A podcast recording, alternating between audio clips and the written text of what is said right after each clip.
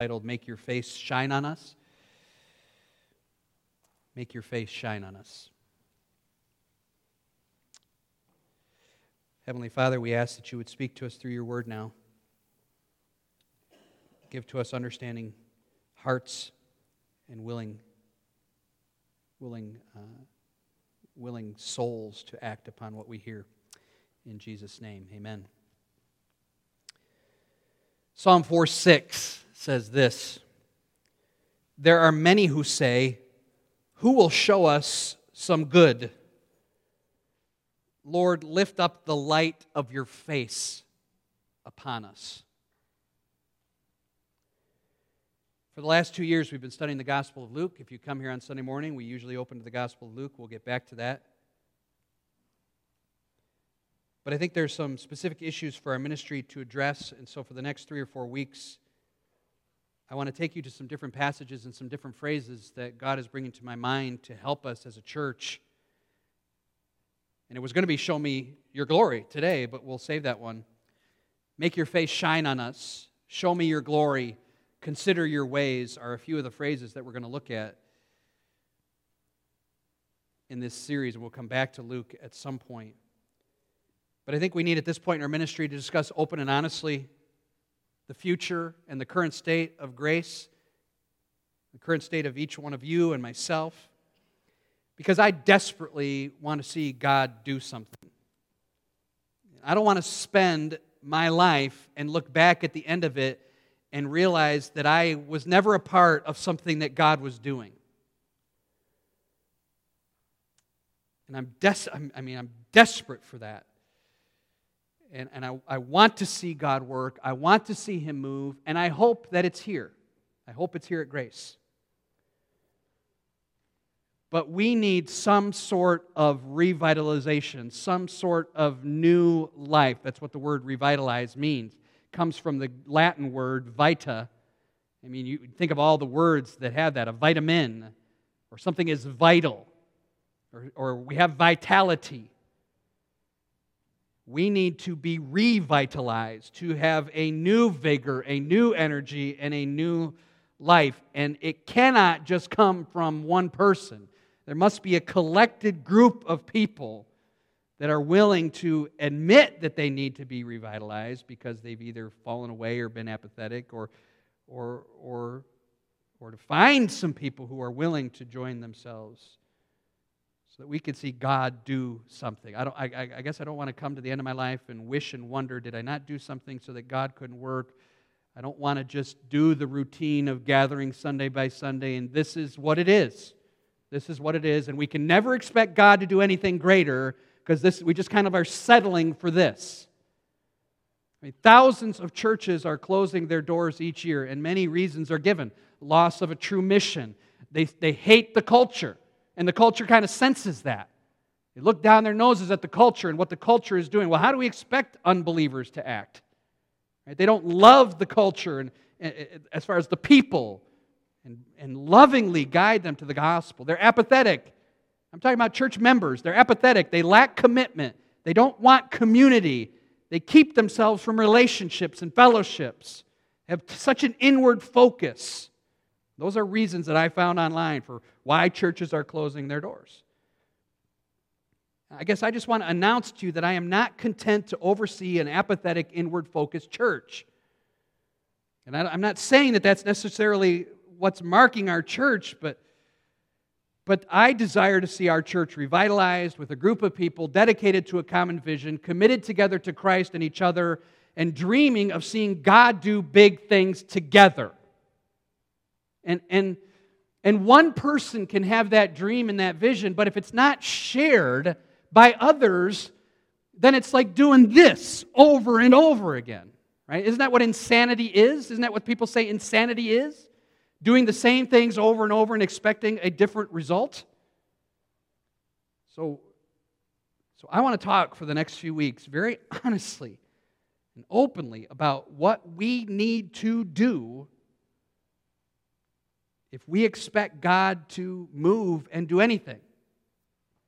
So I hope you're willing to listen to some hard things. I desire, I want to cast a vision for our church and admonish and encourage and exhort every one of us. Uh, I have this, I have this huge vision, a huge vision of a church that loves Christ, of a church that loves each other, and of a church that loves the lost, a church that wants to worship, that wants to have community with each other, that doesn't just see this as a place, almost like it's a restaurant. We, we are almost like we're coming in and sitting at different tables, and we're all being served something and, and we're being fed and, and we're getting our needs met and then and we scatter from that restaurant and it's like it's almost like we're as disconnected from each other as we are to people at buffalo wild wings. We, we don't have that that interpersonal love and community and fellowship. And i wonder if we even desire that. But, but i have a vision for that. That worships the lord and sings these songs with with heartfelt emotion and love for what Christ has done, and a church that loves the lost, that wants to see the world around us come to Christ. So I want us to think and pray about how God could change us and change the way we're doing things. I'm not talking necessarily about as a church, but as individuals, and then that does come together in a group of a corporate body, how we're doing things. I mean, we're eight years into this thing. We're eight years into this, okay? And, I don't want to just be content to be another eight years of the same. And, and whatever God does, God is going to do, but I want to ask myself, and I want you to be willing to ask yourself is there something that we're not doing, right? Or is there something that I could be doing to, not, not to assist God, that's not what I mean, but to, to, to make us open to His blessing? Okay? I, I did things so weird this week because I said, okay, I want to do something different. So I didn't, usually I sit behind the computer and I take all these notes and I type, I just started writing whatever was on my heart. So I don't even know if this is going to be five minutes or 40. I bet you're hoping it's five. But I, the, the idea is it's just, I just want this to be something that is expressed from my heart to yours as I love you as your pastor, but I'm not content for us to just continue being the same. I'm, I, I would lose my mind. I would lose my mind.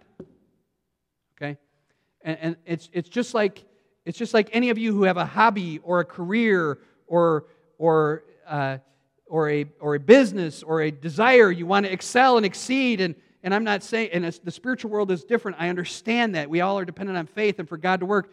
But, but I want to ask ourselves, is there something we can do? In other words, I don't want, the, I don't want our church to just be your convenient church, like a 7 Eleven that you can stop in whenever you want. I don't want it to be a complacent church or a corrupt church or a contented church. We're just happy with who we have. Come on, this is our little family. And if we get more people, we might, it might disturb our little group. Complacent and convenient stick out to me as far as, you know, I, I, can just drop in when I want. And if, if something else is more important or, or someone else is more important, then I'll just, I'll just skew over that way and I can stop in like a 7 Eleven that's open 24 7 and get my needs whenever I want. I want us to be not a convenient, complacent, corrupt, or contented church, but a compassionate, committed, caring, and connected group of believers. And so the vision I want to give you is of a growing body of believers and an expanding ministry to the community. I want to see growth and conversions. I want to see our church become a family. I want it to be, when you speak of our church, you're not just speaking of this hundred year old building that we have, but you're speaking of the relationships that you have developed with other people, the love that you have for brothers and sisters in Christ. And in the years to come, you're like, I go to that church and I love my church. Ever hear people talking about that? They say things, I love my church. And what they mean is, I love all those people there. They're my family. I want to see our young people growing up, going to Christian college, training for ministry. I want to see uh, a booming children's and young people's ministry, a discipleship program where, where 20, 40, 60, 80 year olds are all coming to Christ and then sitting other underbelievers, taking them through the Word of God and growing them. You know what all that is? That's life, that's vigor, that's vitality. And we need some of that here. And so I want you to pray with me because I cannot do it by myself.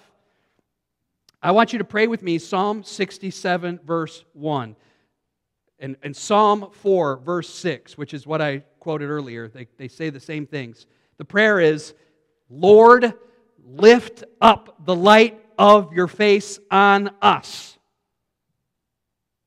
Lord, lift up the light of your face on us. So if you're going to pray that with me, you probably should know what it means. Okay?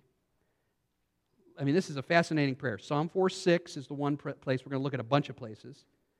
Psalm 4 6, lift up the light of your face on us. Psalm 67 1, it says it a little differently. May God be gracious to us and bless us and make his face to shine upon us. Here's what is, here's what is meant in the Bible as the face of God. Now, we all understand that God does not have arms or hands or a face. God does not have a body. The Father is spirit, John 4 24. He uses those terms to speak to us in ways that we can understand.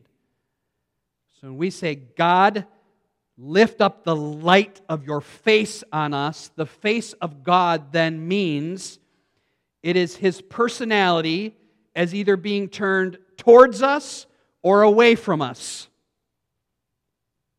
God, lift up the light of your face on us is a prayer that says, God, we want you to be towards us, not away from us. Listen to some of these scriptures that I jotted down late last night. Deuteronomy 31, 17, and 18 talks about him being away from us. Listen, my anger will be kindled against them. I will forsake them. And here it is hide my face from them. Job 13, 24. Why do you hide your face from me, counting me as an enemy? And then the, on the other side, you know, towards us, Psalm 31, 16. Make your face shine on your servant. Save me in your steadfast love. Psalm 119, 135. Make your face shine on your servant. This, this phrase that the title of the sermon is, Make your face shine on us, is not a obscure, once used phrase here buried deep in the middle of the Psalms. It is a phrase that is constant throughout Scripture, whether hide your face or make your face shine, even into the New Testament, 2 Corinthians chapter 4, where it is pictured as God's, God's presence, God's delight, God's movement towards us. And I'll explain more about that in just a minute. And I feel right now that I would rather die than be in a ministry where God's face is hidden from us. Wouldn't you? I mean, it's like if God is going to hide his face from us, then I would rather I would rather burn to death than try to keep doing ministry without the face of God. Because, like, I'm going to do it in my own strength with God kind of hiding his face from the ministry. And that is like that is like a three week long dentist appointment. I mean, it's torture. I'm just going to keep plugging away and we're just going to keep doing ministry and kind of forget whatever influence God is going to have. Who cares if He's hiding His faces? We got to keep the programs going. We got to keep having services. No, we desperately need God to lift up His face on us. I feel like John Knox, who said, Give me Scotland or I die, or the psalmist in Psalm 27 13, who said, I would have fainted unless I believed I would see the goodness of God in the land of the living. I would have given up unless I believed God would work. I want the light of God's face. Light, of course, is a reference to God's glory or his beneficence or his righteousness. And when we say lift up the light of your face upon us, we understand that God is omnipresent. So it's not like, well, God isn't here or God isn't with us, but what we want is the glory of God to be on us in a special way. It also means, according to theologians, the light of his face, the approval of God on a person or group of people. Oh, that's, that's desperately needed. Can you imagine having the approval or the face of God shining? It'd be the greatest blessing any human could experience. Yet we pursue nonsense because we think that is where joy and blessing comes from. In fact, I quoted Psalm 4. I know we're in Psalm 67. I quoted Psalm 40 at the beginning of the, of the message, and it's important that I look at it again. Psalm 4 6 says, There are many say who say, Who will show us some good? And here is the prayer, the phrase I'm trying to harp, harp on today for us. Lift up the light of your face on us, O Lord. And then it goes on, You have put more joy in my heart than they have when their grain and wine abound. I told you this before. We stopped one Sunday at the, at the gas station uh, at, up at uh, 32 in Van Dyke, the, whatever that is. I don't know what brand it is, but we went in and the lady had a winning lottery ticket. She won 30 grand. And she was off, she was off her nut, you know, she was just thrilled. The Lord has given me more joy than that 30 grand will ever bring that woman. The Lord has given you more joy and abundance with the shining of his face on us than the pursuit of some stupid, trivial, temporary wealth or riches or achievement. And we cannot expect the light of God's face when the members of the church are scurrying around to other things and not seeking the greatest blessing of all, which is the light of God's face. Someone has said, What shadows we are and what shadows we pursue. We've talked about before someone chasing wind in Ecclesiastes. We talked about that throughout the book of Ecclesiastes. That's what it talks about. It's like a person chasing wind. Like if you saw somebody out chasing the wind later today, you'd be like, that person is insane. They're running around after nothing. And yet we see people around pursuing wealth and pursuing accolades and pursuing the temporary. Oh, yeah, that, that's, that's, a, that's a good use of their time. Oh, they're, they're doing well there. Right? They have no time for church or Christ, but look at what they're pursuing. Look at all they're achieving. Isn't that wonderful? No, we should look at those people in the same way we look at people chasing wind. They're pursuing something that will never satisfy. They're chasing shadows that are here and then gone. Why do we seek those blessings elsewhere? We should begin like the psalmist does, who says, God, we need the light of your face. Now, I want to look at two passages on this. That's one yellow paper down, so that's our time frame so far. Let's look at the two passages on this. The first one is Psalm 67 and the one where we'll be spending the most time. We already read it when we did our scripture reading this morning, so we're familiar a little bit with it. And it's not a real familiar psalm. If I were to say, what are your favorite psalms? Psalm 67 might not jump to the top. In fact, in Luther's commentaries on the Psalms, which he has done five big volumes on Psalms in his commentaries, he skipped Psalm 67. It's never taken a, a real uh, it's never, the church has never taken a real uh, liking to this one as far as being a popular and prominent psalm, but it's beautiful. And it's actually, it's actually a missionary psalm. It, it goes from the joy and the face of God shining upon his people to that shining of God's face on his people and that, and that power being spread to the nations and the peoples of the earth who then will praise God. The nations will be glad. The peoples will praise you as they see God's face shining on his people. Here's what one Scottish theologian said, Alexander Maclaren. This psalm is truly a missionary psalm because it clearly anticipates the universal spread of the knowledge of God. And it has a firm grasp of the thought that the, listen to this, please, that the people of God have their blessings in order to evangelize the world. It is also intense in the longing that from all the nations of the earth a shout of praise might go up to the God who has sent some rays of his light into them all and committed to his people the task of carrying a brighter illumination to every land. I wish that guy was here today to say that to us. That is just astounding. What he's saying is that the people of God, verse 1, get their blessings for a purpose, and that purpose is so as the face of God is shining upon the people of God, the other nations are going, huh? Wow, look at what God means and is and does for those people. We will also join with them and we will, we will shout praise to God. And that is the joy of the people of God to take that light that God gives us, John 1, right? He lights every man that comes into the world. And we take that light and spread it so that other nations and peoples are praising Him. Do you have the desire that in six months, eight months, one year, there'd be people sitting in these rows that you have talked to that would be singing, There is a higher throne, we will go where we belong, heaven's angels ring, and I am, you know, that sort of confidence and presence? Don't you desire that? If you don't desire that, I, I might as well say goodbye. Because, again, I don't want to just keep banging my head and say, well, there's not a whole lot of people that want the same things. They just want this place to be a uh, place where they can, you know, kind of stop in once in a while. Okay? I'm not trying to be harsh, I'm trying to be honest with where we're at.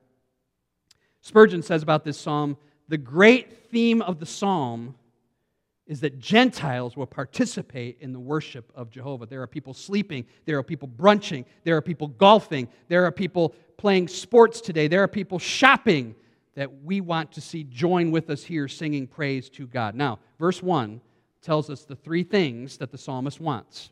Three things that the psalmist wants, and this is so beautiful. Okay, let's look at it together. You, you can pick them out, it's not that difficult. May God be gracious to us. That's number one. It might use in your in your Bible might use the word merciful, and I'll explain what the word means.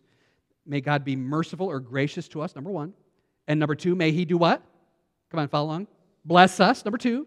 And then the third one is the one we're talking about make his face to shine upon us. So let me summarize these so they're easy to remember. This is what we desire God be merciful to us. First, forgive us. Forgive us. Be gracious to us. Luke 18, 13 uses a very similar word when the guy is pounding his chest at the temple, and the Pharisee is bragging about how great he is. And the guy pounding his chest says, Lord, be merciful to me, a sinner. God, pardon us from our sins. Forgive us cleanse us, be gracious to us. And second, bless us. First one is forgive us our sins. Bless us is fulfill your promises. Fulfill your promises. So when we pray like the psalmist does, be gracious to us, we say, God, forgive us. Then we say, bless us, we say, God, fulfill all your promises to us. Do good for and to us. We beg him to do that. And the third, make his face to shine upon us. And now I'm going to finally get into what I think this word really means and term really means. And we go with the F, letter F. Forgive us, fulfill, forgive our sins, fulfill your promises, and cause, our, cause his face to shine upon us really is to favor us. To favor us. And you notice at the end of Psalm 67, verse 1, it has the word Selah. It's a musical term that means just pause for a minute and think about that. So just pause for a second. Be merciful to us, forgive us. Bless us, fulfill your promises. Cause your face to shine upon us, favor us. The shining face of verse 1 and of Psalm 4 and those other passages I mentioned is what we must desire. Shining face is the, op- is the opposite of a scowling face. It's a delightful face not a disgusted face. It's an interested face, not an indifferent face. It's like when you look across uh, the pew and the child is making noise during the sermon. It's not a shining face of the father that looks down. That's not the face shining upon us, right? It's a, it's a sign of displeasure, right? Of disgust. We desire the shining face of God. It implies the friendliness of a warm relation, the pleasure that is found of Him in us. To have God's face shine upon us is to know Him and be favored by Him. And it's the greatest blessing anyone can experience. Just listen to this same word in the Bible. I'm not just pulling out one little thing here. Genesis 6 8. What did Noah find? in the eyes of the Lord. What did he find? Starts with letter F. He found favor in the eyes of the Lord. Psalm 90, verse 17 says, Let the favor of the Lord our God be on us and establish the works of our hands. And in Luke 128, when an angel came to a virgin, he said, Greetings, highly favored one. God took pleasure in Noah, took pleasure in the psalmist, took pleasure in Mary and favored them with the light of his face shining upon them. God, let us find your favor. Let us find your acceptance. Now, how is this granted? How is this achieved? Well, in the context of saving favor, saving favor, it's unmerited. That God's grace is simply granted by his own sovereign will and bestowed on any of those who have faith. He grants us his favor not because we deserve it, talking about saving favor, saving grace, but because Christ has suffered in our place on the cross. Christ has paid the penalty for our sins. The sins which separate us from a holy God and threaten and put us in jeopardy of spending eternity separated from Him forever. This week, two people passed away connected to our ministry. Dave's dad, as you know, and then uh, Elsie uh, Shimon, Shimon is her last name. She came, an elderly German lady came several Sunday nights with uh, her, her son Fred. And uh, based on what we know, we, we, we, we hope, but we're, we're not certain, we, don't believe that uh, she knew Christ. We just don't think that. I mean, we hope, we hope we're wrong, but from outward appearances, no. Dave's dad, completely different. A full and complete understanding that this man trusted Christ and lived for the Lord his whole life, no doubt. Think of the differences this morning. And, and that's just two. I mean, how many people pass? You ever, you ever look at the death clock on the computer or the population clock on the computer? It'll tell you how many births are happening. I mean, the, the deaths just go like this. The numbers just, it's like a speedometer. It just keeps, that's not the right term, odometer, just, just keeps going, spinning, spinning, spinning. People just dying. And, and, and some are entering into a world that, you know, we have this we had this famous chef commit suicide this week and again i don't know his own personal life I, am not making any sort of judgments but apart from christ i bet you he wishes now that he could he could just end his existence and he can't and no one who enters into hell will ever exit that, that's I, I joke about it sometimes but when i go to the dentist and i open the door i'm just waiting for the moment when I leave. And, and we have those type of places, right? Doctors, dentists, shopping malls. We go in and we just want to get out. And hell, I'm not trying to be trite about it, hell is a place that those who do not have God's saving favor and rejected his advances and his call, like it's going out right now. The call of the gospel is going out right now. Will you receive Jesus Christ, child, teen, adult, will you receive Jesus Christ as your personal Savior and say, eh, or you either presume that you are and then you look at your life and then there's nothing that backs up any sort of profession of faith because 90% of the America will say they're Christian. That doesn't mean you are. Do you love Jesus? Do you love His Word? Do you love His people? Is Christ number one in your life? Say, yes, I'm saved, then praise God. But if you're not, then you are headed for an eternity separated from Him forever and you can never leave that. Luke 16. Please send somebody back and warn my friends and brothers not to come here. Nope, it's too late. They have the word. If they'll respond to that, great. If not, they're coming too. And then the glory of the saving favor of God that rescues us from that. And praise God, when my eyes close in death, they'll open in heaven. And yours will as well if you've trusted Jesus Christ as your personal Savior. If then the saving grace, the saving favor of God is unmerited, why would we ever have to pray for it? Psalm 4 6. Lift up your face, let your face shine on me. Psalm 67 1. May God, this is a prayer, may God be gracious to us, bless us. Why would we have to pray for his favor? Is there another special favor that God gives to a group of people or individuals in another way? And I believe the answer is yes. So, how do we get that favor? I did a little study on that, as you might expect. Listen to these verses and see if you can find the common denominator for those who received favor. I already mentioned Genesis 6, verse 8, where it says Noah found grace or found favor in the eyes of God. You know what the next verse says? And Noah was a righteous man. Psalm 5, verse 12. Just listen to these verses. You bless the righteous, you cover him with favor like a shield. Psalm 84, verse 11 The Lord bestows favor and honor, and no good thing will he withhold from those who walk uprightly. Psalm 101, verse 6 says, Favor is granted to the faithful, to the one whose way is blameless. Turn with me to one. I don't want to just quote them. Turn with me to Proverbs chapter 3. There's dozens I could have referenced. I chose, chose six. Look at Proverbs chapter 3.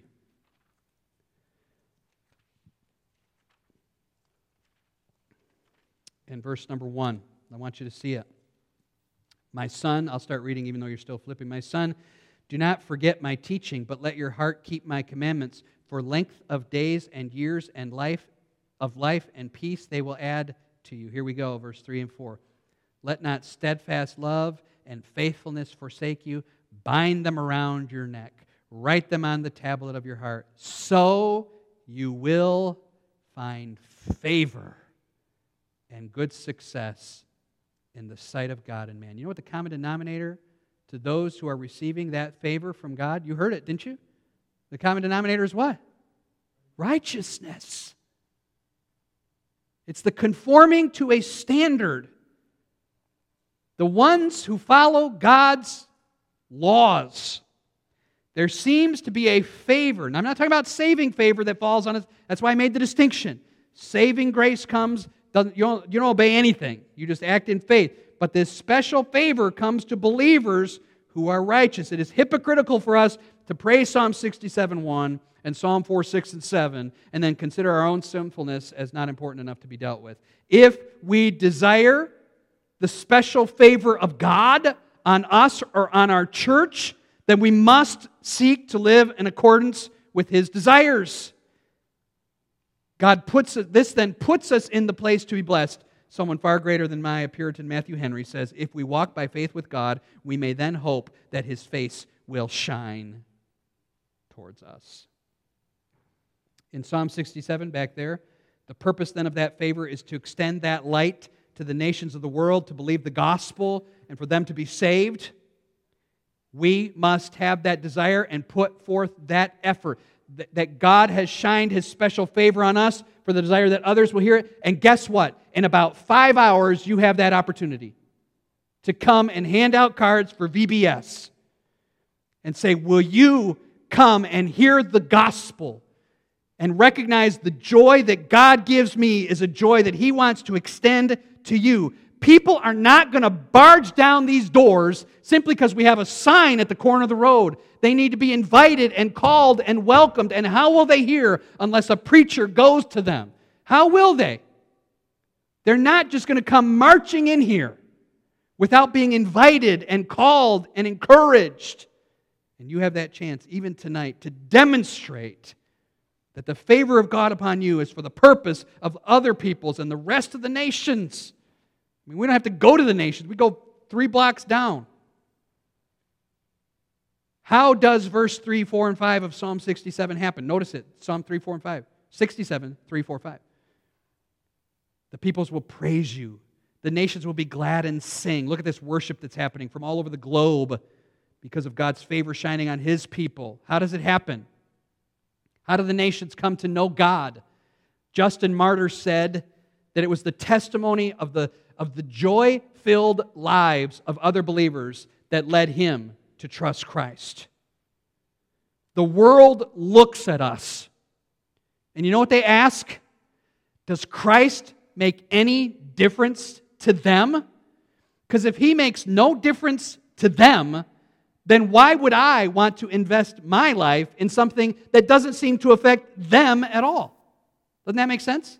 It's like it's like a, uh, it's like a, uh, it's like a 500 pound person telling you about their latest diet. It's like a person who doesn't care at all about some aspect of life, then, then explaining the joys of how much they love baseball or how much they love, uh, you know, uh, making leather. And, and, then you say, oh, well, you, you enjoy making leather. Take me to your shop and show me all the. Oh, well, I, I, I enjoy it. Doesn't mean I do any of it. It's, it's such a disconnect. But for some reason in Christianity, we just allow it. Oh man, I love Jesus. Hey, my Savior. Oh, praise. Well, uh, your life certainly doesn't seem to, to back that up in any way. Everything else takes priority. It's not like Colossians 1, where Jesus is given the preeminence over all things. And to get that, here's one more quote. One of the biggest hindrances in evangelism, and that's what verses 3, 4, and 5 is it's a missionary psalm is that the church has failed to supply evidence in her life of the power of God. That's a damning quote. One of the biggest hindrances to evangelism is the church has failed to supply evidence in her life of the power of God on her. Rightly, we pray for God's blessing and mercy and light of his countenance, which I'm encouraging us to do but not so that we can monopolize His grace and bask in the sunshine of His favor and just kind of sit here and be like, oh, we're so glad we have this little group and we're, God loves us. Yay, yay, yay. Kumbaya, my Lord, kumbaya. But that others may see in us the favor and blessing and beauty of God and be drawn to Him through us. Here's the question If Grace Baptist Church closed its doors tomorrow, would anybody in this community know? Would anybody in this community care? What difference has Christ made in your life that when you're around unbelievers, they recognize Jesus is the most important thing in that person's life? Matthew 5 we are lights in this world. Let your light so shine before men that they may see your good works. They may see the favor of God in your life and glorify God. They might, this is, goes right along with 67. They see the power, verse 2. They see the saving power, and then they praise God. 1 Peter 2 says, You shine as lights in the world. Are you doing that?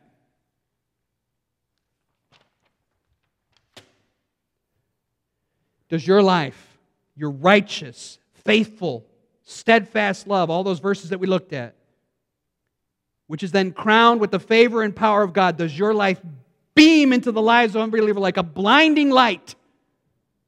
Does God matter so much to you so that your life is dominated by a desire to please Him that your face that his face shine upon you. And this is a collection of people that we need to build the foundation of a church not simply a check-in when convenient or an emergency 911 call when there's trouble.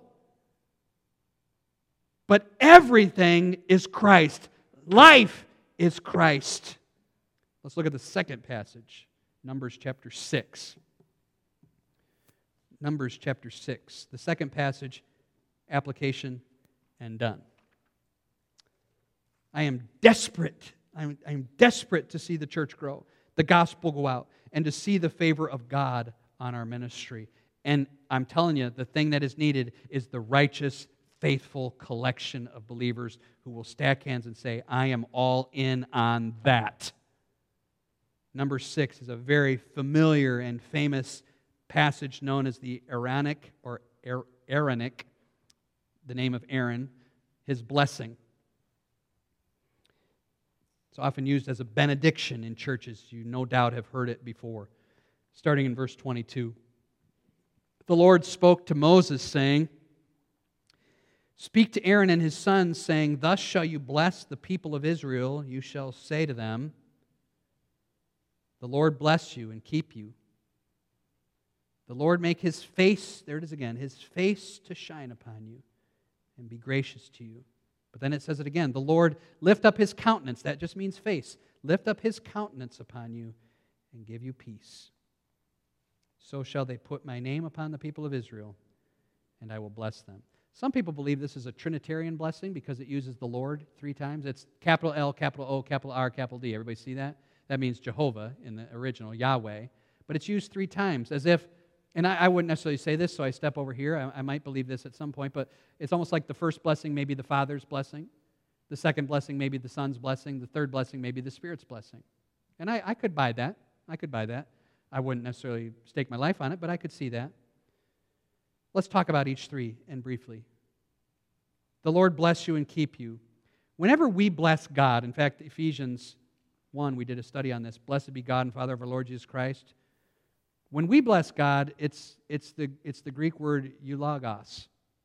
EU starts, it means well. Logos means word. It means to say well words. Eulogy. Someone gives a eulogy about someone, they are speaking well words about them. Well, when we bless God, all we can do is really well saying. But when God blesses us, this isn't great terminology, it is well doing. He has blessed us in creation, but He has blessed us far more in the new creation. Is it a blessing to have birth? Is it a blessing to be alive? Okay, two people are happy to be alive. Yeah, it's great to be alive and enjoy life. Is it a blessing of the new birth? right, John 3, to have that new life that he gives. Is it a blessing to have food? I mean, I can't wait. I'm going home and I having pasties for lunch. But is it a blessing to have Jesus as the bread of life who satisfies our hunger? Is it a blessing to have clothing? To be, yes, it is. It is blessing to have clothing but to be wrapped in the robes of righteousness that Christ grants us, Isaiah and Revelation. It is, a, is it a blessing to be part of a family?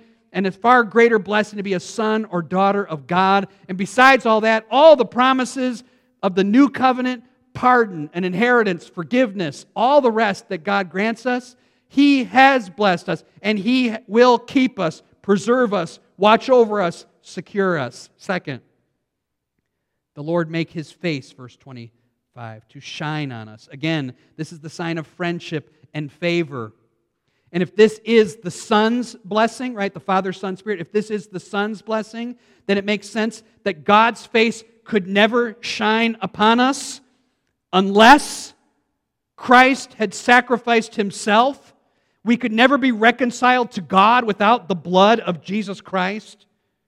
It is the favor of God resting on those. I think this is talking about the saving favor of God. And I think the third aspect, the Spirit's work, the Lord lift up his countenance or lift up his face upon you, is the conscious and delightful sense of God's favor. It's the manifestation and the realization that God has favored us. It's so similar to Psalm 67 1, and this gives us peace. Let me make some application. We, did, we went over that one very quickly compared to the Psalm 67 1. But let me make some application. Four statements of application. Life is far too short to waste it. And I don't want to waste my time. I don't want to waste my effort in this life, nor should you. The, the worst thing for me would be to get to the end of, the, end of my life and, uh, and have not experienced this favor that I talked about this morning.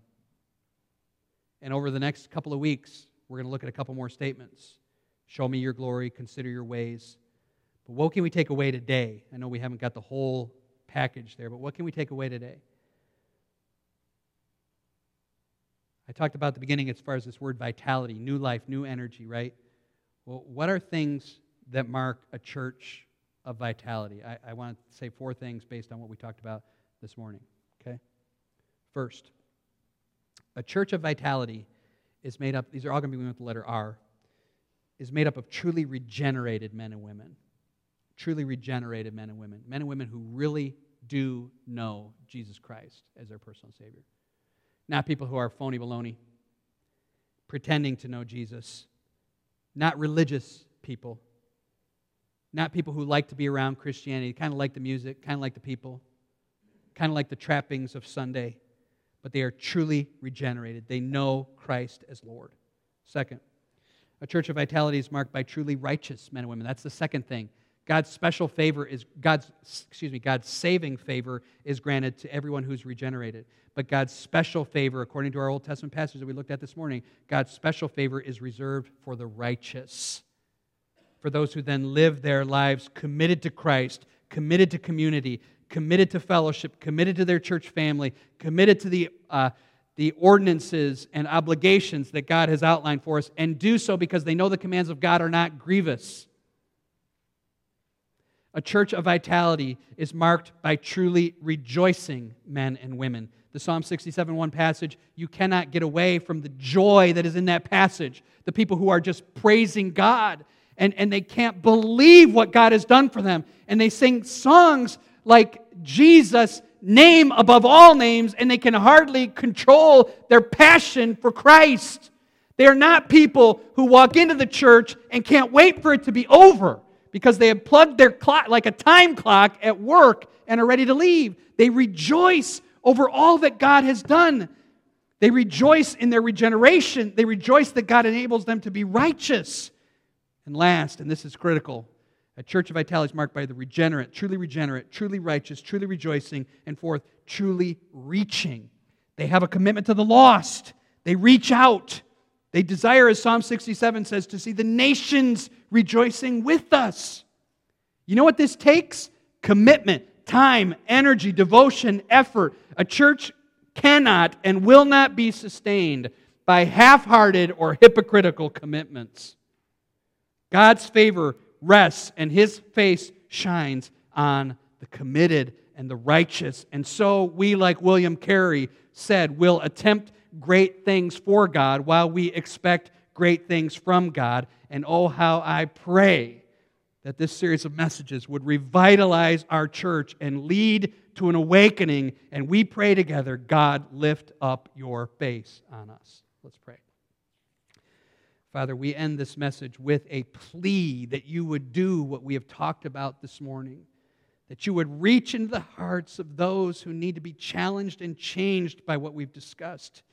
Each one of us, Father, feeling the pangs of our apathy and our lack of commitment and our desire uh, have been in other places rather than on Christ and in Christ alone. And how desperately, Father, we need to see you work. And we pray that you would lift up the light of your face on us and that we would put ourselves in a position to be blessed and favored in such a way by our righteous, committed living. Be gracious to us, God. Forgive us of our sins and bless us. Fulfill all your promises to us. Build your church. Provide our needs. Be present ever with us. But God, favor us with that special favor that you grant to those who walk rightly. You do not hold anything back from those who walk in an upright way. Your favor and your face shines on the one whose way is blameless. Father, you know how desperate I am to see you work and how I do not want to see my life frittered away. Please gather together in this place a group of people that will stack hands and say, We're on it. Christ is all. And for your glory and for your name only, may this joy extend to the community of Romeo and beyond, so that others would join with us and add their voice to the chorus of our worship. You are so worthy of it all, and we pray these things in Jesus' blessed and holy name. Amen.